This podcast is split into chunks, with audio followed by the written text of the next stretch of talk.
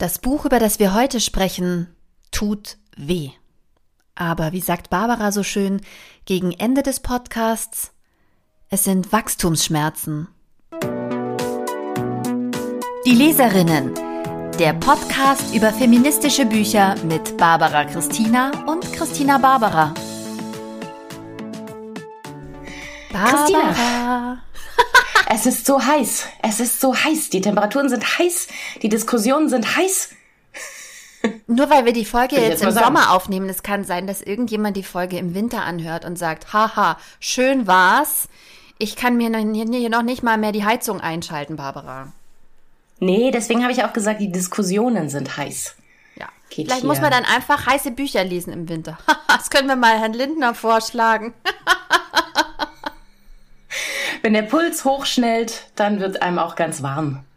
Ich habe auf, jeden, hab auf jeden Fall ein ganz heißes Buch heute mitgebracht, Barbara. Was hast du uns mitgebracht? Ich bin so gespannt. Ich habe uns mitgebracht ein Buch, von dem die Washington Post sagt, leidenschaftlich und provokativ, was dieses Buch fordert, ist es wert, erkämpft zu werden. Und das Buch heißt Against White Feminism, wie weißer Feminismus Gleichberechtigung verhindert. Verhindert? Verhindert. Ei, Okay, wer hat's geschrieben? Das Buch wurde geschrieben von Rafia Zakaria. Ich hoffe, ich spreche den Namen richtig aus. Ähm, und ist im März 2022 bei Hansa Blau auf Deutsch erschienen. Im Englischen ist das Buch schon im August 2021 unter dem Titel Against White Feminism Notes of Disruption erschienen. So, und weil wir immer ich alle liebe gerne, Disruptionen. Wir er erwähnen ja gerne Call Her by Her Name, wir werden erwähnen auch gerne Übersetzerinnen.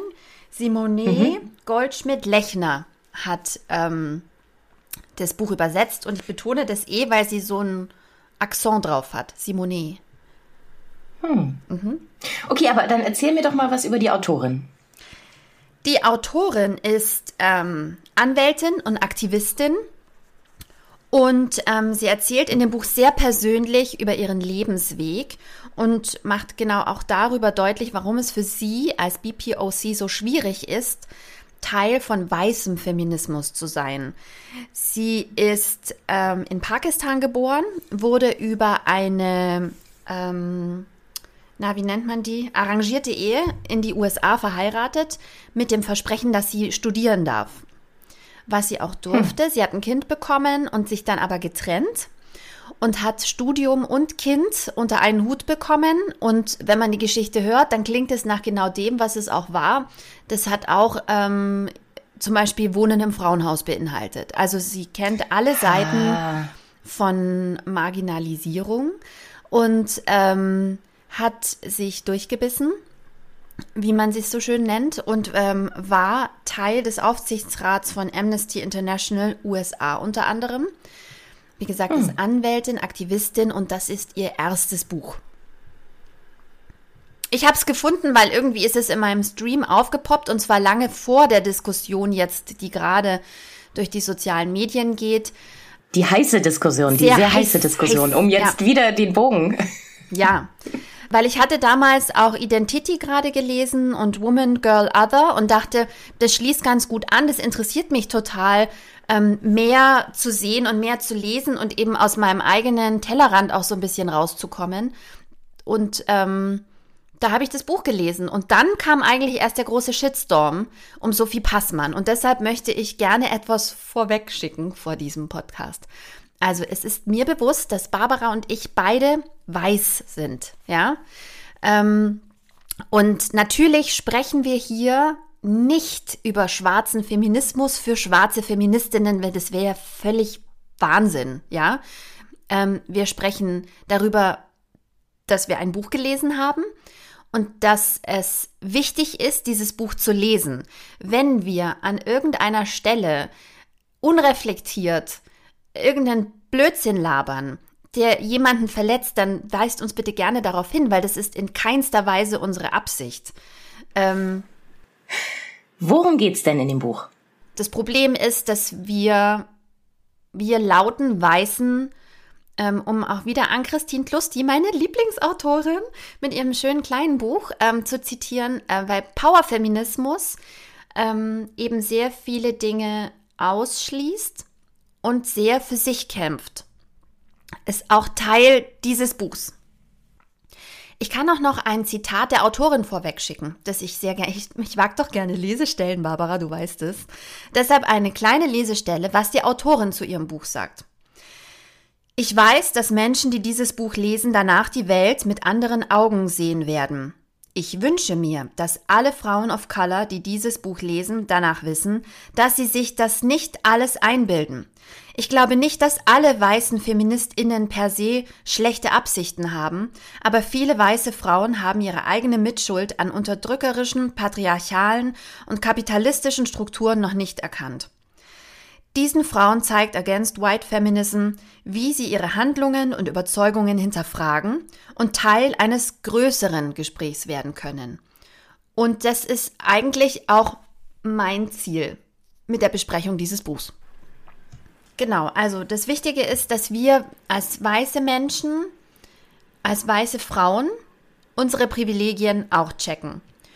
Und ich sage dir jetzt mal meinen ersten Leseeindruck, weil ich habe das Buch ja zweimal durchgearbeitet. Ich habe es einmal gelesen, gelesen, gelesen ähm, und dann habe ich natürlich nochmal vorbereitet für unseren Podcast. Und beim ersten Mal lesen, ich kann dir sagen, es war so unangenehm, dieses Buch zu lesen, weil in meinem Kopf ein konstanter Whataboutism irgendwie abgegangen ist und ich immer so, ja, aber, ja, aber, ja, aber, ja, aber, ja, aber. Sie greift zum Beispiel Simone de Beauvoir an und sagt, okay, die hat jetzt feministische, geile Theorien aufgeschrieben, aber sie hat nie marginalisierte Frauen, nie Women of Color mit berücksichtigt. Aber es ist nicht so, als hätte sie es nicht gesehen. Man könnte jetzt sagen, naja, Simone de Beauvoir saß in Frankreich. Da gab es schon auch People of Color. Ähm, aber sie war ja durchaus auch in den USA viel, Simone de Beauvoir. Sie hat es gesehen, sie hat Rassentrennung gesehen. Und sie hat es mit keiner Zeile wohl erwähnt und das macht Rafia Zakaria extrem sauer. Extrem sauer. Das ganze mhm. Buch ist wahnsinnig wütend. Im Prinzip ist es das BPOC-Feministenbuch, ähm, Feministinnenbuch, das so wütend ist wie ähm, Alexandra Zykonow. Es ist wahnsinnig wütend. Manchmal leidet auch ein bisschen die Struktur drunter.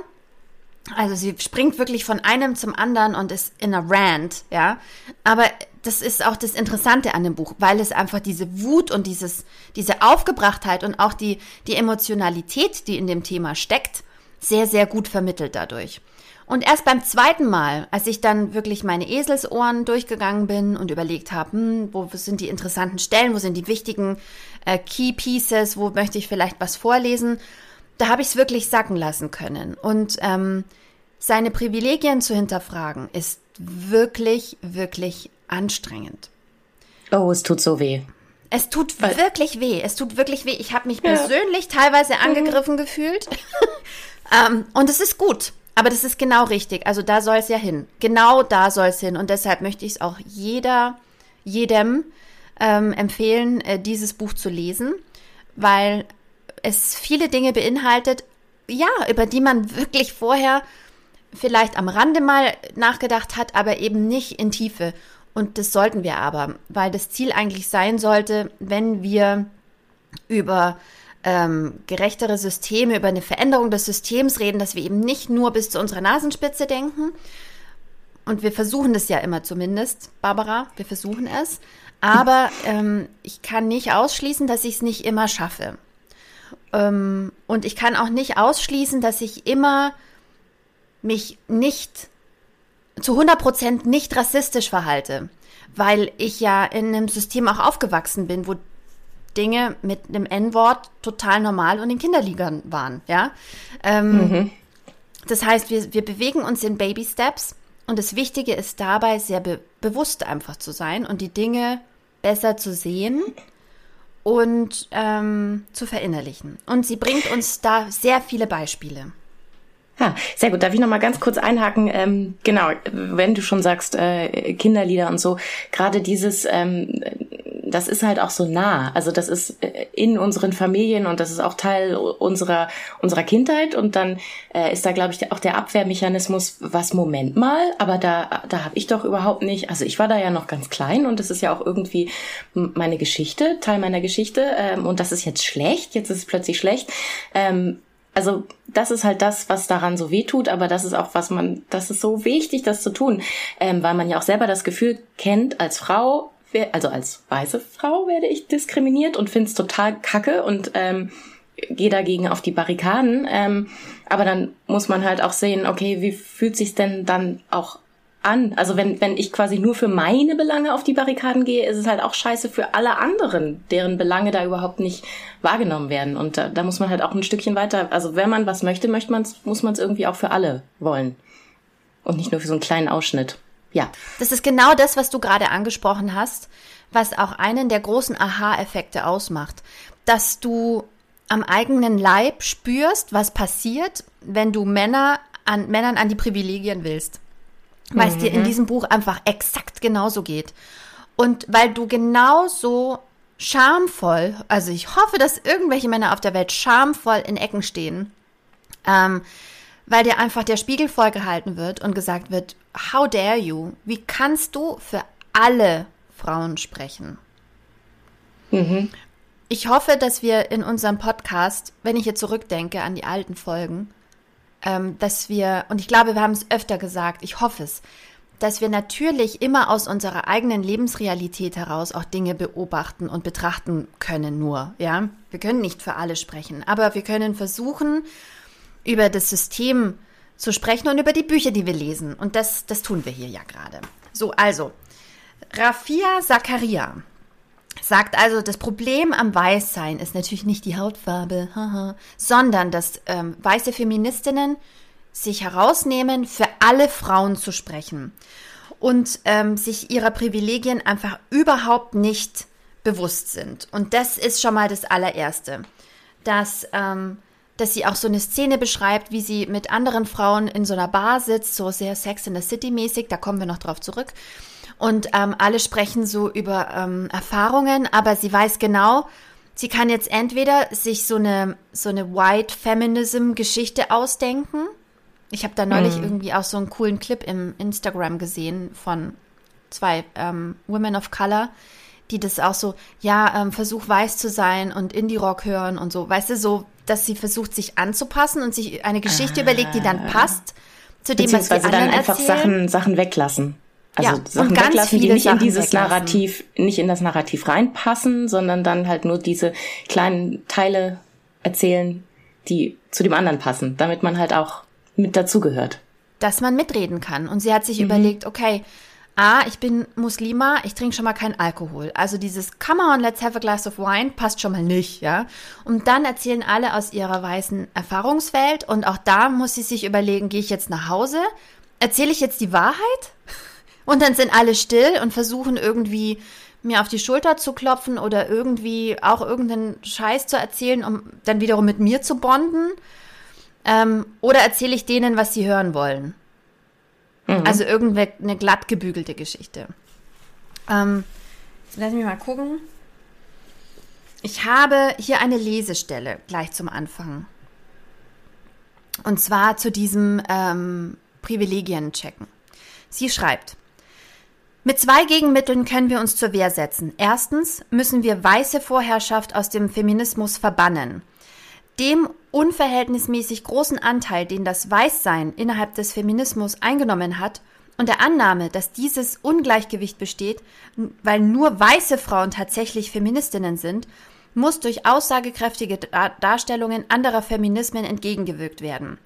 Durch diejenigen Feminismen, die durch die koloniale Herrschaft und das Schweigen weißer Personen aktiv unterdrückt und ausgelöscht wurden, und diejenigen Feminismen, die in der Vergangenheit und in der Gegenwart durch das Vergessen und Verleugnen weißer Privilegien in den Hintergrund gedrängt werden. Zweitens, da gelebte Erfahrung Politik hervorbringt, müssen sowohl Erfahrungen als auch Politik Teil des feministischen Wortschatzes werden. Die Auslöschung der Erfahrungen schwarzer Frauen, von Frauen of Color und asiatischen Frauen hat zur Auslöschung ihrer politischen Anliegen geführt. Ähm Um die Erfahrungen explizit zu machen, müssen Feministinnen aller Art daran arbeiten, ihre, eigene, ihre eigenen Genealogien zu entwickeln, sich mit den Frauen in ihrem Leben und in ihrer Geschichte zu befassen und nicht als feministisch angesehen wurden, die nicht als feministisch angesehen wurden, weil sie nicht die Projekte und Prioritäten weißer Frauen widerspiegelten. Das hat für mich tatsächlich noch einen viel größeren Rahmen, als hier nur nur in Anführungszeichen, wir vergessen zum Beispiel ähm, ägyptische feministische Kämpfe, afghanische feministische Kämpfe, südamerikanische feministische Kämpfe. Das hat für mich auch das Thema Frauen, die feministisch sich verhalten, aber sich nicht Feministinnen nennen, werden auch ausgeschlossen. Also nur weil ich mhm. nicht hinterfrage, was ich tue und es benenne, heißt es ja noch nicht, dass ich nicht feministisch bin. Ähm, aber das ist, was sie anprangert. Also einmal ähm, dass wir viele Dinge vergessen, verdrängen, dass wir denken, wir könnten für alle sprechen und ähm, dass wir nur auch die weiße feministische Geschichte erzählen und dadurch auch nur diese Interessen wiedergespiegelt werden können. Da wären wir wieder bei den pastellfarbenen Powersuits. Oder aber auch bei äh, Christina Lunz, die gesagt hat, wir wollen keinen äh, Stuhl am Tisch, wir wollen diesen verdammten Tisch zerschmettern und einen neuen bauen, weil nur dann funktioniert's, weil im Augenblick sitzen da einfach nur eine Art äh, Mensch dran. Ja. Sie bringt uns viele, viele Beispiele in dem Buch. Ähm, Kolonialismus bringt sie uns näher, Feminismus und Rassismus, wie das zusammenhängt. Sie erklärt, dass weiße Frauen in den Kolonien Macht haben konnten und dadurch allein dadurch, dass sie weiß waren. Also ähm, Frauen haben auch ihre Privilegien ausgenutzt, gerade in der Kolonialzeit. Also oh, die ja. kamen als extrem unterdrückte Frauen in die, Kolon äh, in die Kolonien hm. und ähm, waren dann aber auf einmal über anderen Menschen. Also davor waren hm. sie die unteren und danach waren mhm. sie drüber, ja. Und die haben das durchaus, durchaus ausgenutzt und sich in dieser Machtposition ähm, so verhalten, wie man sich das dann vorstellt. Barbara verzieht das Gesicht, ja genau. Also in den Kolonien kann man sich sehr viel, sehr, sehr, sehr viel schlimmes Zeug vorstellen. Aber es ist, äh, wenn man halt nicht reflektiert mit seinen eigenen Themen umgeht, dann ist es halt wie so ein Druckventil. So, natürlich ist ja. da wahrscheinlich auch in den Leben der Frauen viel Schlimmes passiert, aber wenn man das nicht reflektiert und wenn man nicht, ähm, okay, also wenn man sich des Unrechts quasi dann nicht bewusst ist, dann lässt man es einfach an anderen aus, die noch schwächer sind. Und das ist so ein, so ein Schwachkreislauf. Ja. Macht das Sinn? Dazu kommt dadurch, dass wir bestimmte Teile der Geschichte einfach nicht präsent haben, dass wir uns damit nicht beschäftigen, dadurch, dass, also ich meine, wenn weiße, wenn Frauengeschichte schon grundsätzlich vergessen wird, worüber wir schon viel gesprochen haben in diesem Podcast, mhm. dann kann man sich jetzt mal überlegen, wie BPOC Frauengeschichte, internationale Frauengeschichte vergessen wird. Also welchen Schwerpunkt hat es in meinem, in meinem Leben, in meinem Erfahren, in meinem Lesen, in meinem Wissen, ähm, der Erfahrung. Und auch in meinem, in meinem Selbstbild auch. Ja. Dann. Also das hat mit uns nichts zu tun, weil wir erfahren darüber nichts. Ja, mhm. das wird ja noch viel mehr unter den Teppich gekehrt. Und dadurch entsteht eben eine ganz krasse Deutungshoheit auch. Ähm, eben auch nicht nur durch weiße Männer, auch eben durch weiße Frauen. Ähm, weiße Menschen nehmen sich heraus, äh, Dinge eben ähm, erklären zu dürfen. Ja, zum Beispiel, ähm, sie geht auf viele Themen aus Indien auch ein. Sie kommt ja aus Pakistan ähm, indische Freiheitsbewegung in der Kolonialzeit, die Unterdrückung der Sexualität, die Umdeutung, das Schlechtmachen von natürlichen, ähm, von natürlichen Ordnungen, die es in den Ländern gab, auch in Afrika. Ähm, auch das Thema Ehrenmorde zum Beispiel, dem widmet sie mhm. ein ganzes Kapitel, weil die weiße Welt sich ähm, wahnsinnig ähm, abarbeitet an dem Thema und sie sagt, nein, es sind Egomorde. Und die gibt es in der westlichen Welt genauso. Aber mhm. es wird mit zweierlei Maß betrachtet. Ähm, und die Straffreiheit, erklärt sie auch nochmal, geht auf ein koloniales Gesetz der Franzosen zurück. Also dass, dass ähm, Femizid, äh, Femizide ähm, strafrechtlich nicht so stark geahndet werden, geht auf ein, ähm, auf ein Gesetz aus der französischen Kolonialzeit zurück. Und dann sagt Schön. sie auch, ja, aber in der Entwicklungshilfe ist es genauso schlimm, ja. Man geht ran mit dem weißen Blick ich habe da übrigens interessanterweise schon mal ein paar Artikel drüber gelesen, dass Entwicklungshilfe immer denkt, so, ah, denen fehlt Geld, dann geben wir denen Geld und dann äh, besorgen die sich besseres Essen und dann sind die besser äh, ernährt. Aber dass das im Zweifel bedeutet, dass sie das Geld sparen und die gleichen schlechten Sachen essen, weil sie einen höheren Lebensstandard wollen und nicht besseres Essen, das ist zu kurz gedacht. Wir denken mit weißem Denken. Und es hilft eben nicht immer. Wir wollen die, die Women of Color retten vor den Männern. Gerade seit 9-11 wollen wir weiße äh, äh, Women of Color retten. Ja, vor, muslimische Frauen müssen gerettet werden vor muslimischen Männern. Und muslimische Frauen wissen überhaupt nicht, was, was mit uns los ist, erklärt sie uns in dem Buch. Ähm, wir denken gar nicht genug nach und wir versuchen die Welt mit unserer westlichen Welt zu erklären. Mhm. Also ich habe eine ganz kleine Lesestelle, was, was ein cooles Beispiel ist. Da geht es um ein Entwicklungsprojekt zu sauberen Öfen. Und ähm, es sollten Frauen, ich glaube in Indien, saubere Öfen ähm, eingebaut werden, also die nicht so viel CO2 emittieren. Und dann haben die Frauen ja auch viel mehr Zeit zu arbeiten ähm, und müssen nicht mehr immer diese Öfen schüren und ähm, nur an diesem Öfen stehen. Ähm, in meiner Ausgabe ist es Seite 76. Auch das Projekt für saubere Öfen ist ein Beispiel dafür, wie westliche Vorstellungen darüber, was echte Arbeit ausmacht, in Entwicklungsprogrammen einfließen, die nicht westlichen Kulturen aufgezwungen werden. In den Augen der indischen Frauen auf dem Land arbeiteten sie bereits, und ihre Arbeit war bereits unverzichtbar, ohne dass sie Teil der Lohnwirtschaft geworden wären. Sie geht da also nochmal ganz stark darauf ein, dass Empowerment nicht bedeutet, dass ich Frauen dazu bringe, dass sie in eine Fabrik arbeiten gehen können. Die standen an ihren Öfen und hatten Arbeit in ihren Augen. Die haben eine soziale Arbeit verrichtet, beim Holzsammeln haben die sich ausgetauscht. Das ist extrem wichtig für deren Zusammenleben und Gefüge.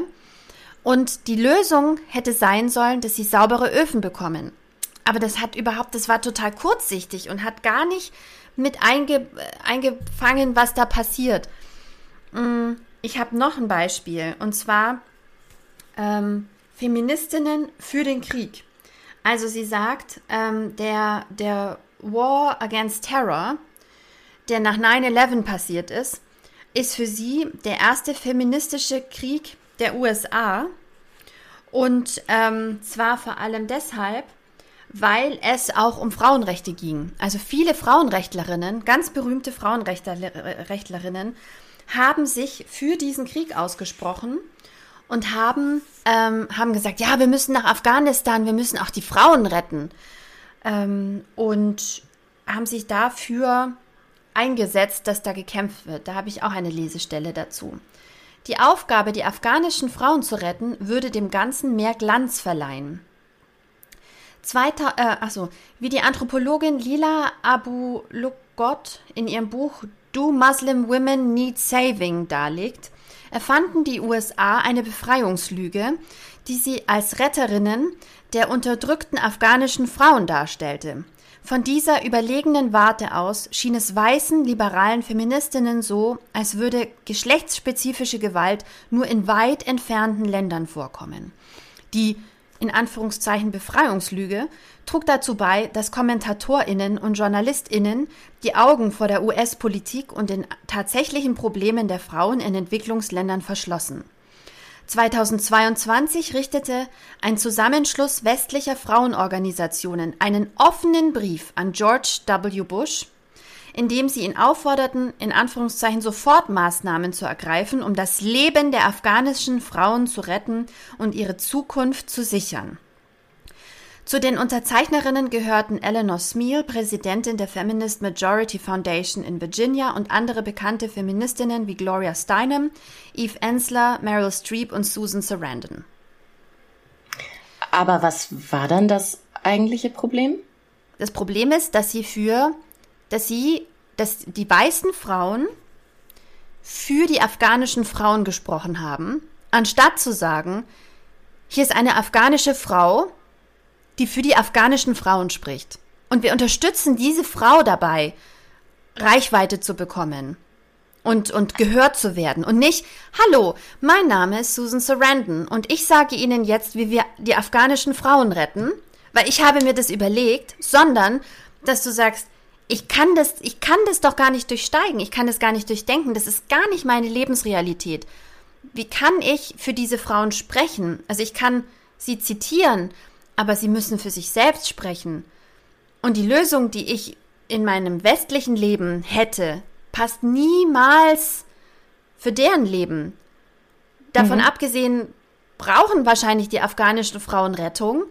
Es auch, gibt ein ganz tolles Buch, das ich unbedingt noch lesen möchte. Ähm, ich glaube, es heißt, wir sind immer noch da über die afghanischen Frauen. Ein hm, Jahr. Das ist jetzt gerade neu, neu rausgekommen, ja. ne? Hab, wollte ich, äh, habe ich, hab ich auch auf meine Liste gesetzt. Sehr gut.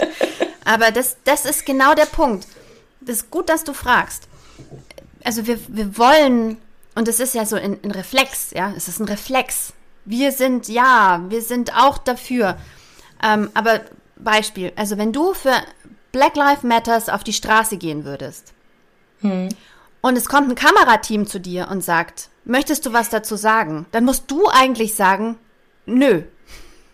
Nö, mhm. ich bin hier, damit wir viele sind. Aber mhm. was dazu sagen kann ich nicht, weil ich bin weiß. Mhm. Aber ich, ich sehe das Problem und ich möchte es unterstützen, aber ich kann nicht dafür sprechen. Da gab es auch so eine Talkrunde im, im Fernsehen. Ich glaube, Mickey Beisenherz und was weiß ich, wer da alles saß. Und das Thema war Rassismus. Das ist ja schon mal, und dann Mickey Beisenherz keine, durfte was zum Thema Rassismus sagen. Das ist, das fängt schon mal ganz furchtbar an. Was, was, ja. Ah. Ja. Genau. Das ist Mickey Beisenherz aber auch erst hinterher aufgefallen. Weil wir haben so einen Reflex, ja. Und es ist ja auch nicht so, als hätten wir keine guten Ideen. Das sagt ja auch keiner, ja.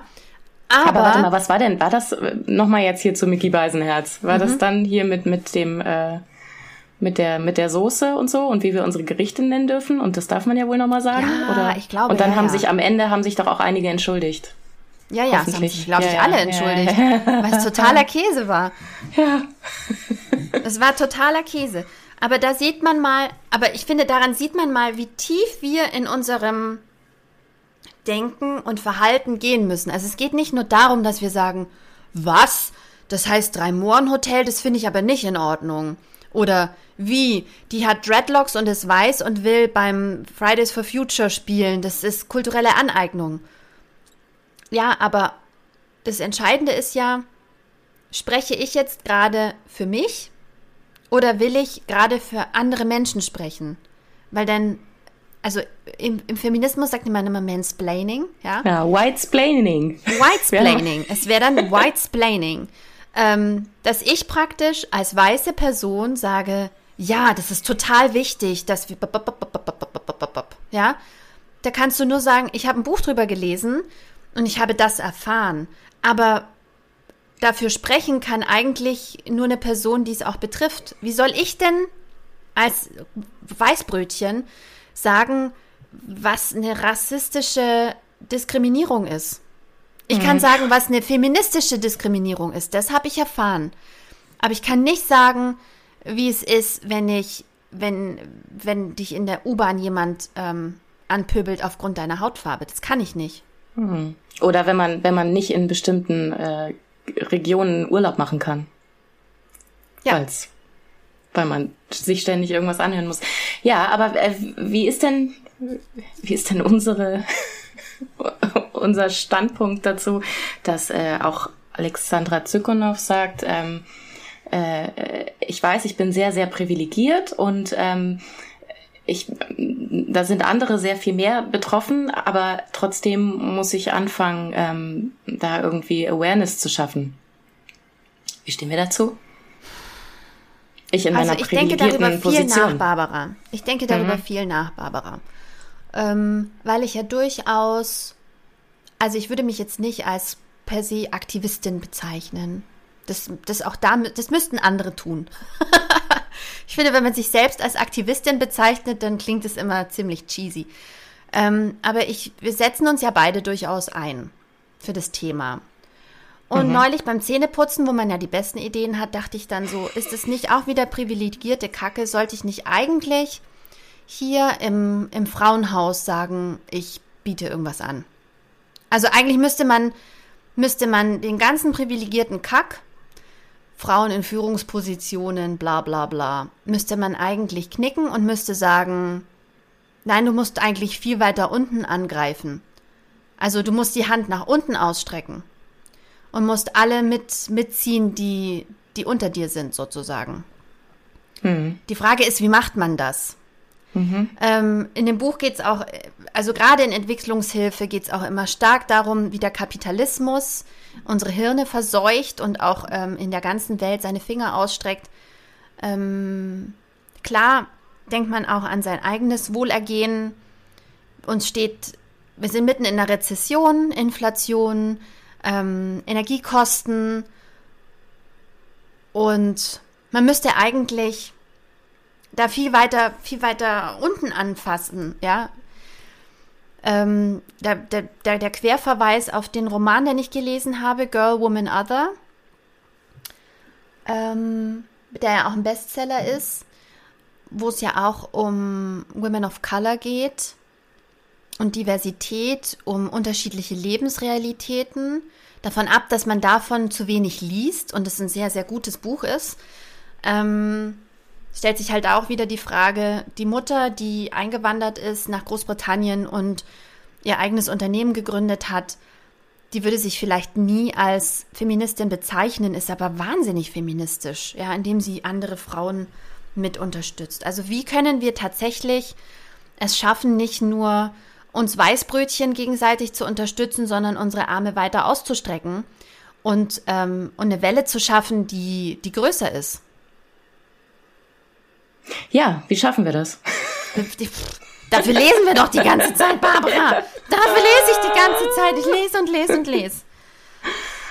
Also es ist, es ist ein wilder Ritt in diesem Buch, echt. Also sie, sie, ich habe, ich, Barbara, ich habe so wahnsinnig viel gelernt. Es ist so krass. Mir war zum Beispiel überhaupt nicht so präsent und jetzt kannst mir durchaus einen draufgeben. Wir sehen uns ja diese Woche noch. Kannst einmal richtig schön ding, auf dem Dates, wie man hier sagt, ähm, dass die, dass die MeToo ganze, die MeToo-Kampagne, ähm, dass es eigentlich von einer Woman of Color ausging. Mhm. Also im, im Zuge dieses Shitstorms ist es mir auch nochmal über den Weg gelaufen, aber ähm, in dem Buch ist es mir vor allem nochmal deutlicher geworden, dass schon ähm, die ehemalige Sklavin Sojourner Truth die weisen Worte gesprochen hat, Ain't I a Woman? als es um Frauenrechte, um Frauenwahlrecht und im, im Rahmen des Endes der Sklaverei ging, ähm, das gehört nicht zum allgemeinen Geschichtserleben. Ja, warum? Das war eine so wichtige Person. Da wären wir wieder, warum? Warum steht die nicht in den Geschichtsbüchern? Oder habe ich es vergessen? Ich habe viele Dinge vergessen aus der Pubertät, aber davon habe ich nie gehört. Nie gehört. Ähm, dass auch ähm, das nicht inklusiv gedacht wird. Da wären wir wieder bei der großen Welle. Also da gab es einen Women's March, ja. Dann schreibt sie, okay, die Frauen haben den Women's March organisiert. Dann haben die den auf den Samstag gelegt. Also viele Menschen arbeiten samstags, ja, und vor allem marginalisierte Menschen, also Women of Color, arbeiten samstags. Ähm, und dann erzählt sie auch so eine Geschichte, wo irgendwie ähm, Aktivistinnen gesagt haben, hey, und dann, dann lassen wir uns einfach verhaften. Ja, das ist super. Und dann gibt's Pressebilder, dann lassen wir uns verhaften. Und dann haben die Women of Color gesagt, ja, wenn du weiß bist, ist es vielleicht eine lustige Idee. Ähm, für mich ist es ein Lebensrisiko. Das ist überhaupt nicht witzig. Die Erfahrungen sind dann andere, die wir machen. Bei dir sagt der Officer, so Mädchen, komm, jetzt gehen wir mal, ja. Und bei mir ist es anders.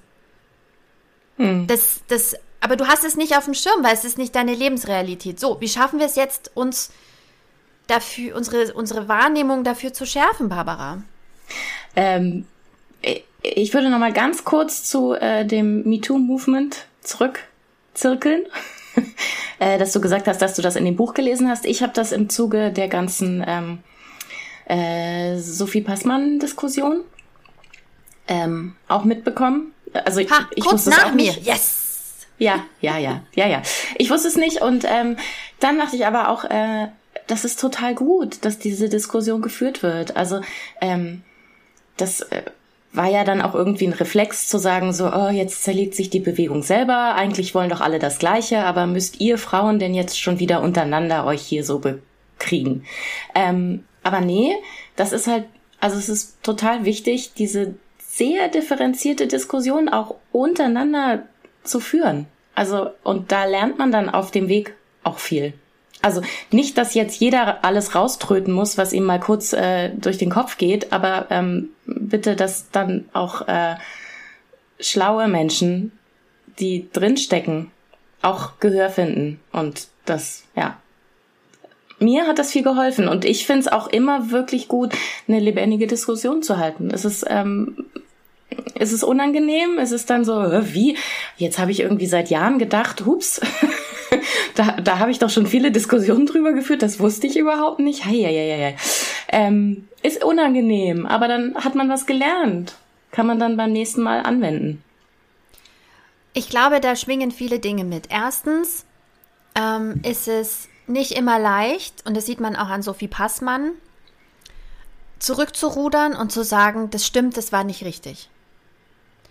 Ähm, und zu sagen, was interessiert mich mein Scheiß von gestern? Ich bin jetzt schlauer. Ich weiß es jetzt besser. Das zu sagen ist schwierig. Warum ist es schwierig? Weil wir allen Ernstes denken, und das ist der einzige Vorwurf, den ich dieser ganzen, in Anführungszeichen, Diskussion machen möchte, glauben wir ernsthaft als Gesellschaft, dass wir eine konstruktive Diskussion führen können auf Instagram und Twitter What the Scheiß Fuck. Auch das ist so eine privilegierte Kackscheiße, dass sich die Leute, Entschuldigung, aber wir müssen auch mal wieder ein bisschen wütend werden. Ähm, das ist doch auch privilegiert. A, das ist nicht inklusiv. Ich zum Beispiel habe einen Twitter-Account, da gucke ich nie rein, weil ich es so anstrengend finde. Ähm, da bin ich schon ausgeschlossen. Kann ich nichts lernen, kriege ich nichts mit. Ja, was ist aus dem guten alten runden Tisch geworden?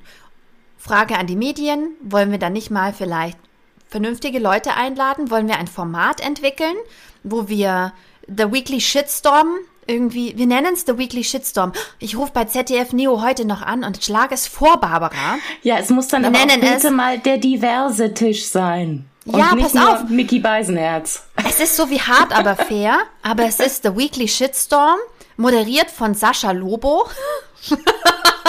Wenn, dann muss es Sascha Lobo machen wahrscheinlich. Ähm, und ähm, dann, dann lädt man genau all die ein, die sich gerade in einem Shitstorm bewegen und sagen, so Leute, wir lassen jetzt mal alle abgeschickten Tweets, Retweets, DMs und äh, Entschuldigungsvideos außen vor. Wir setzen uns jetzt mal hin und jeder sagt jetzt mal, was sein Punkt ist. Und dann können wir ins Gespräch kommen. Und an so einem Tisch kann man dann auch sagen, mm, shit, du hast recht. Nee, oh nee, das sehe ich immer noch anders, aber okay, da muss ich dir zustimmen. Also dann, dann der Außen, die Außenstehenden lernen dann auch was davon. Ich finde es wirklich, ich finde es extrem schwierig zu denken, dass man in den sozialen Medien eine zufriedenstellende Diskussion führen kann. Nochmal zu dem Punkt zurück, ähm, dass man einfach sagen kann, das war blöd von mir. Da habe ich Quatsch geredet. Ähm, ich, das ist, finde ich, so eine so eine wichtige Eigenschaft und ähm, auch auch ein weiterer Punkt. Ich bin großer Fan von äh, Annalena Baerbock. Ich finde auch, dass sie mit der Gesam mit dieser ganzen Buchgeschichte ist sie auch total souverän umgegangen. Hat sie gesagt, ja stimmt, war blöd. Also was die dann zerlegt wurde, aber egal, aber das hat sie gesagt und da steht sie irgendwie auch zu ihren Werten. Also, dass man sagen kann, war blöd. Finde ich, kann jeder sagen und das zeigt dann auch Größe. Das bedeutet dann nicht, dass man ähm, Dinge bis zum Sankt Nimmerleinstag vertuscht, kompensiert äh, und die ganze Zeit Angst hat, dass ein irgendein Skelett aus dem Schrank anfällt. Ja. Dieses Gefühl, um auf das Buch zurückzukommen, hat man übrigens das ganze Buch über. Also als weise Person hat man das ganze Buch über das Gefühl so, ah, ja, das war blöd. ja, das war auch blöd. Ähm, es ist, was ich interessant finde, ich habe es ja schon angesprochen. Wir kommen an zwei Kernpunkte wieder, die zumindest mir sehr wichtig sind in dem, was wir da immer lesen. Es ist einmal Kapitalismus, der im Patriarchat einfach den Dirigentenstab schwingt. Und mhm. ähm, den hält sie auch für extrem schwierig, weil sie auch sagt, mm, gerade das, was wir denken, was weißer Feminismus ist. Ähm, mit dem Blueprint Sex and the City, die selbstbest das selbstbestimmte Cosmo Girl nennt sie es im Buch, das Sex hat und ihr eigenes Geld, das sich ständig selbst optimiert und so viel Wahlmöglichkeiten hat, die sich aber hauptsächlich auf Lippenstift und High Heels beschränken im Leben, ja. Ähm, das ist einfach der Kapitalismus das ist auch, das ist kein solidarisches Kollektiv an Frauen, was dadurch entsteht, sondern das sind wieder Konsumentinnen, die Teil dieser weißen Männermacht werden wollen. Und da dreht sich die Geschichte wieder. Also, was macht uns besser als die Frauen, die mit ihren, ähm, mit ihrem Mann mitgegangen sind in Kolonien und sich ähm, emanzipiert haben, in Anführungszeichen, ähm, was macht uns besser? Also auch wir wollen uns abheben. Hm. Wir, wir, wollen, wollen nicht wie die anderen sein. Wir wollen cool und schön und immer jung und ähm, naja, aber also schlau du hast das, du hast das schon, du hast das schon ganz gut gesagt. Äh, wir wollen dazugehören. Wir wollen zu den Männern dazugehören. Ähm, also ich sag jetzt mal eine ganz steile These. Kannst du auch sagen, ist Quatsch. ich habe äh, in Vorbereitung zu dem Buch auch äh, lang darüber in mich hineingespürt. Ähm, habe darüber nachgedacht, wo kommt denn, wo kommt denn mein Alltagsrassismus her, mit dem ich so aufgewachsen bin? Ähm, ich, äh, ich bin eine Generation, ich hatte eine relativ stramme Nazi-Oma. Also da steht, da hat sie auch dazu gestanden, aber also die ist, äh, kann man jetzt auch nicht beschönigen. Die fand das schon alles ziemlich super damals. Hat sie zumindest auch gesagt. Hey, hat sie gesagt, hat sie gesagt, war doof, aber trotzdem. Ähm, und äh, bei ihr kam das alles relativ äh, unverblümt raus. Wahrscheinlich erinnere ich mich deswegen so gut dran. Also da fiel ähm, auch öfter mal das N-Wort und äh, sie hat sich auch gerne über ähm, Homosexualität lustig gemacht. Genau, und das ist dieses ähm, drüber lustig machen und das so belitteln und so. Und dann hatte ich als Kind das Gefühl, okay, das sind irgendwie Gruppen, äh, da will man, also das ist wichtig, dass man sich da abgrenzt und äh, da muss ich aufpassen, dass, äh, dass ich nicht dass ich dann nicht reinrutsche, durch was auch immer. Obacht. Ähm, und äh, deswegen ist ganz gut hier, ich bin bei den bei den Weißen, ist meine Gruppe. Ich, hier, da wird sich nicht drüber lustig gemacht oder so. Ähm, also es ist scheiße, ich weiß, ich weiß, aber das war das war so mein Kindheitsgefühl dazu. Ähm, und ich glaube, dass das das schwingt auch mit bei ganz vielen, dass man da äh, aufpasst, dass man da bei der bei der wirkmächtigen Gruppe mitlaufen darf. Dass man Wie beim Fußball. Muss. Ich bin für die Gewinner. Ich für, bin für die, die gewinnen. Ich bin für Bayern München. Sorry to say, aber ja.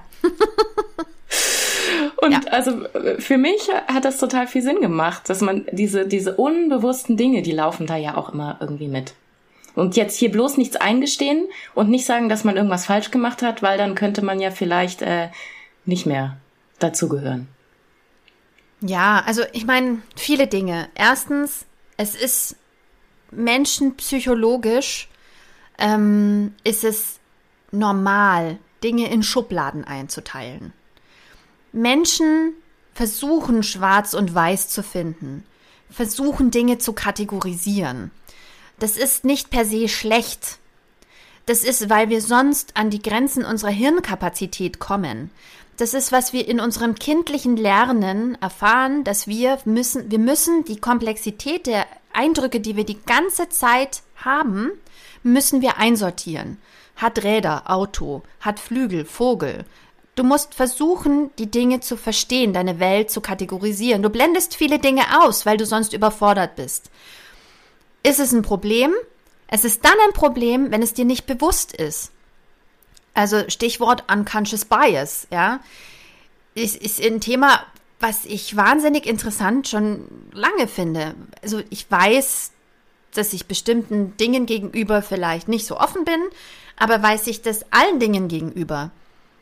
Also habe ich vielleicht Vorurteile gegen dicke Menschen und weiß es gar nicht. Ja, also es gibt ja da Tests im Internet, man kann das gerne mal googeln, Unconscious Bias von der Universität. Ähm, da kann man das mal rausfinden, ob man zum Beispiel Unconscious Bias Menschen mit dunkler Hautfarbe gegenüber hat. Mhm. Das kann man testen. Also du selbst denkst vielleicht, ähm, ich als alter Antifa ähm, Superaktivist, bin vielleicht da total open-minded. Ähm, wobei, sorry, gerade bei sehr linken Menschen erfährt man das nicht immer, dass sie sehr open-minded für alles sind. Ähm, aber auch das wieder ein Klischee. Vielleicht habe ich da einen mhm, Unconscious Bias. Mhm, uh, ah. mhm, mhm, also es ist sehr wichtig, sehr reflektiert zu sein in dieser Welt. So, jetzt ist es aber so, dass es sich wirklich einmal quer durch die, durch die Menschheitsgeschichte fast, möchte ich sagen, durchargumentiert, die Raffia. Ähm, und am Schluss kommt sie auch an den Punkt, an dem ich dann auch stand. Oh Gott, was jetzt? Mhm. Die, die, die Women of Color sehen sich nicht gesehen. Die sind nicht gesehen. Die werden nicht inkludiert. Sie werden sogar exkludiert. Mhm. Der Kampf der Frauen wird so organisiert, dass Women of Color gar nicht mitmachen können. Stichwort Women's March. Ja. Ähm, wie, wie können wir dann, wie können wir dann überhaupt zusammenkämpfen? Sie schreibt, dass ähm, Women of Color Black Feminism jetzt etablieren in den USA. Also die machen ihren eigenen Feminismus. Ja, da wären wir wieder bei, jetzt zerlegen die sich auch noch gegenseitig. Ich denke, das ist die große Gefahr. Aber wie kann man dieser Gefahr entgegenwirken? Ich denke erstmal mit Offenheit und Wohlwollen, unter Berücksichtigung der Tatsache, dass, die jedes, dass es jedes Recht gibt, wütend zu sein. Ja, jedes Recht. Ja, ja, auf jeden Fall. Auf jeden Fall. Bitte jeder darf wütend sein. Ja. also ähm, egal, auch welches Geschlecht und welche Hautfarbe. Ja. Bei Männern wäre schön, wenn sie eine Differenzierung hätten, also nicht nur Wut erkennen würden, sondern vielleicht auch verstehen würden, ob noch ein anderes Gefühl mitschwingt. Da kommen wir an einem anderen Punkt nochmal dazu. Aber ähm, die haben nicht so viele, so viel Range in der Benennung manchmal. Aber auch, ähm, Entschuldigung, um dich da nochmal ganz kurz zu unterbrechen, es ist natürlich auch schwierig, gerade für Women of Color wütend zu sein, weil das birgt dann halt auch eine gewisse Gefahr. Also nicht jeder hat das Privileg, wütend zu sein. Also eigentlich sollte jeder das Recht, wütend haben, wütend zu sein, aber es ist halt auch ein Privileg, das zu tun.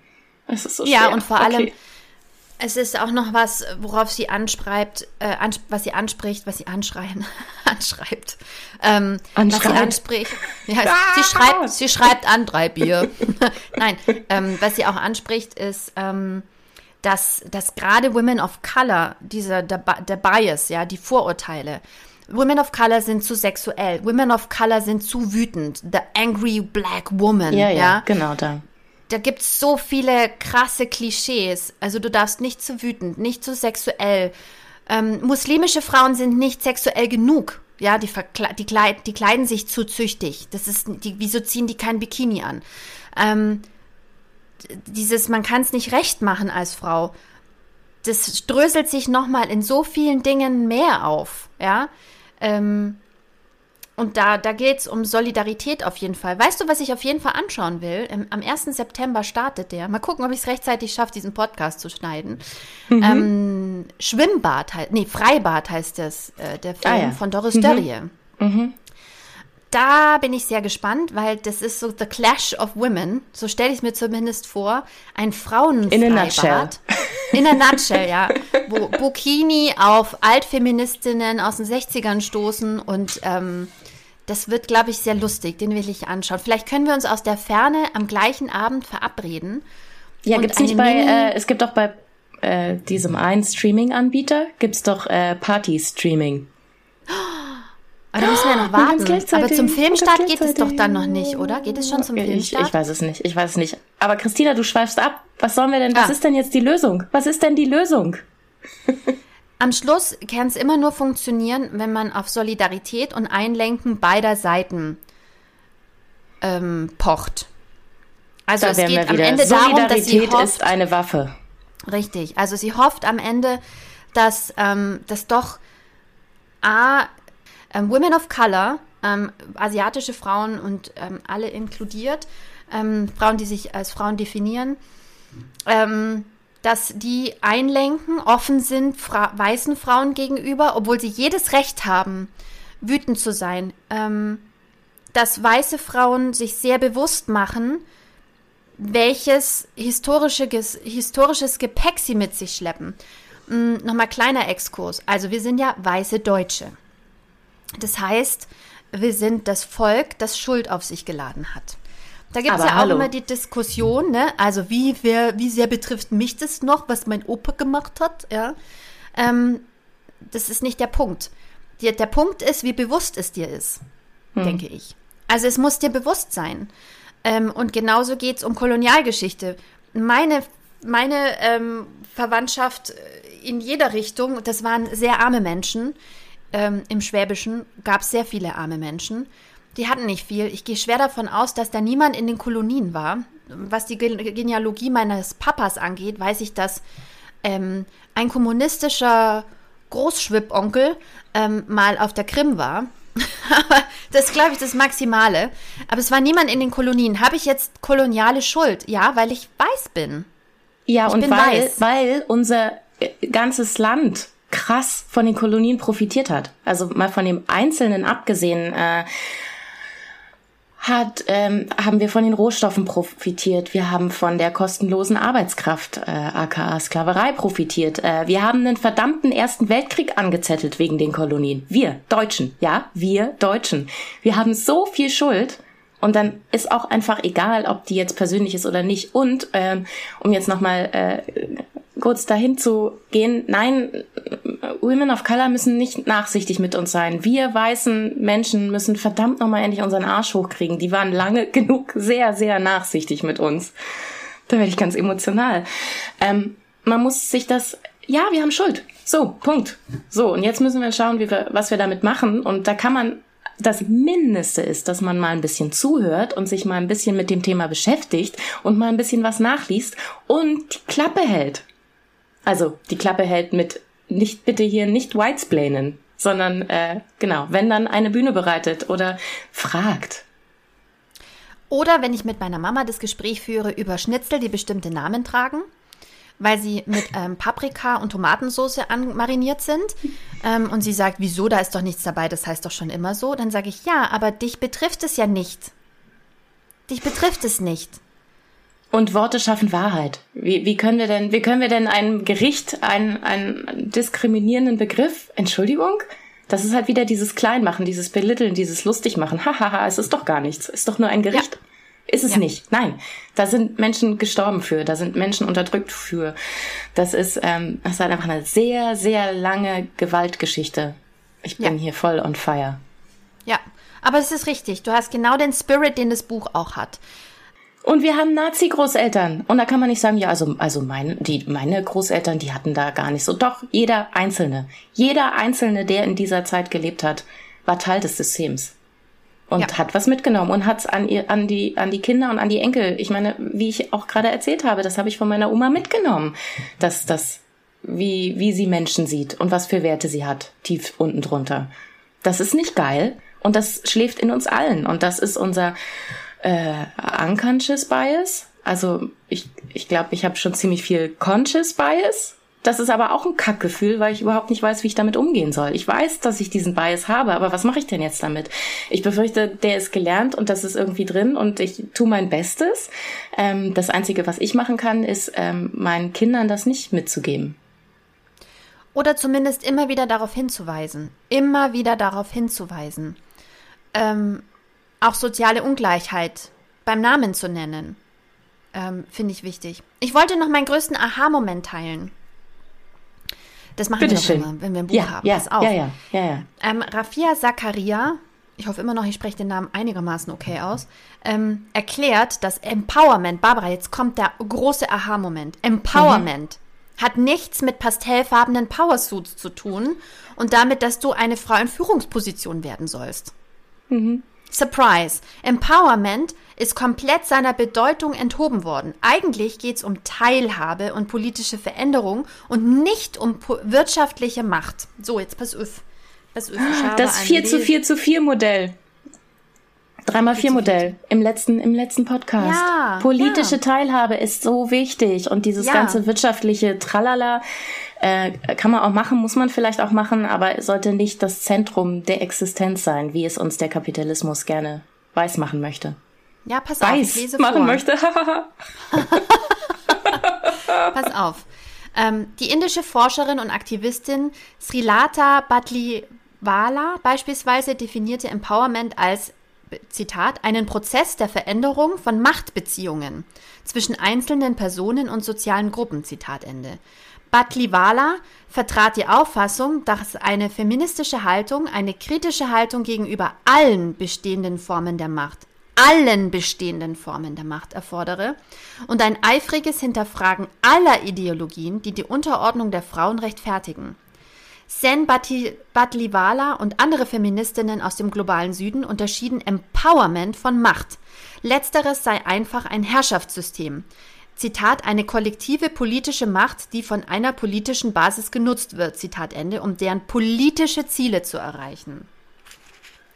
Das ist was komplett anderes, als uns jetzt weiß gemacht werden soll. Und das fand ich einen riesigen Aha-Effekt. Ähm, weiter geht's. Die Entwicklung von Empowerment zu einem unscharfen Wort kann auf zahlreiche Gründe zurückgeführt werden, die sie übrigens auch alle ähm, anführt. Sie erklärt es einmal durchdekliniert, wohin Empowerment gekommen ist. Ähm, und, ähm, und ent, enttarnt es auch total. Also uns wird wieder, uns ist es einfach umgedeutet worden. Es ist auseinanderdividiert und ähm, klein gemacht worden. Empowerment. Und da geht es eben nicht darum, dass die Frau am sauberen Ofen ähm, jetzt in der Fabrik arbeiten kann, sondern es geht darum, dass sie eigentlich gesellschaftliche Teilhabe hat. Das finde ich extrem schwierig zu verstehen, aber es ist extrem wichtig.